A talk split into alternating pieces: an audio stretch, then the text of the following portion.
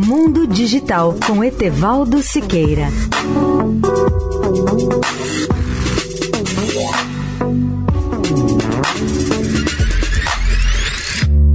Olá, amigos da Eldorado.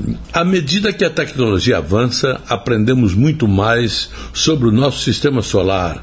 Um bom exemplo é um estudo da NASA que revela a existência de 139 subplanetas ou planetas menores além de Plutão.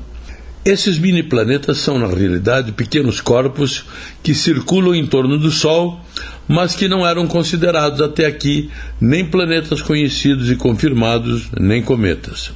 Ao comentar a notícia no portal Space.com, o jornalista Mike Wall lembra que esses subplanetas se localizam nas profundezas escuras e geladas além da órbita de Saturno.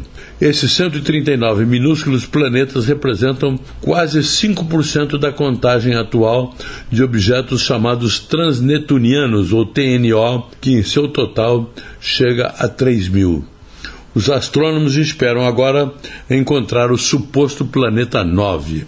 Os cientistas analisaram também dados coletados entre 2013 e 2017 pelo Levantamento Cooperativo Internacional Dark Energy Service, cuja sigla é DES, ou seja, o levantamento de energia escura que estuda os céus usando a câmera 520 megapixels montada no telescópio Blanco, cujo espelho tem 4 metros de diâmetro e está instalada no Observatório Interamericano de Cerro Tololo, no Chile.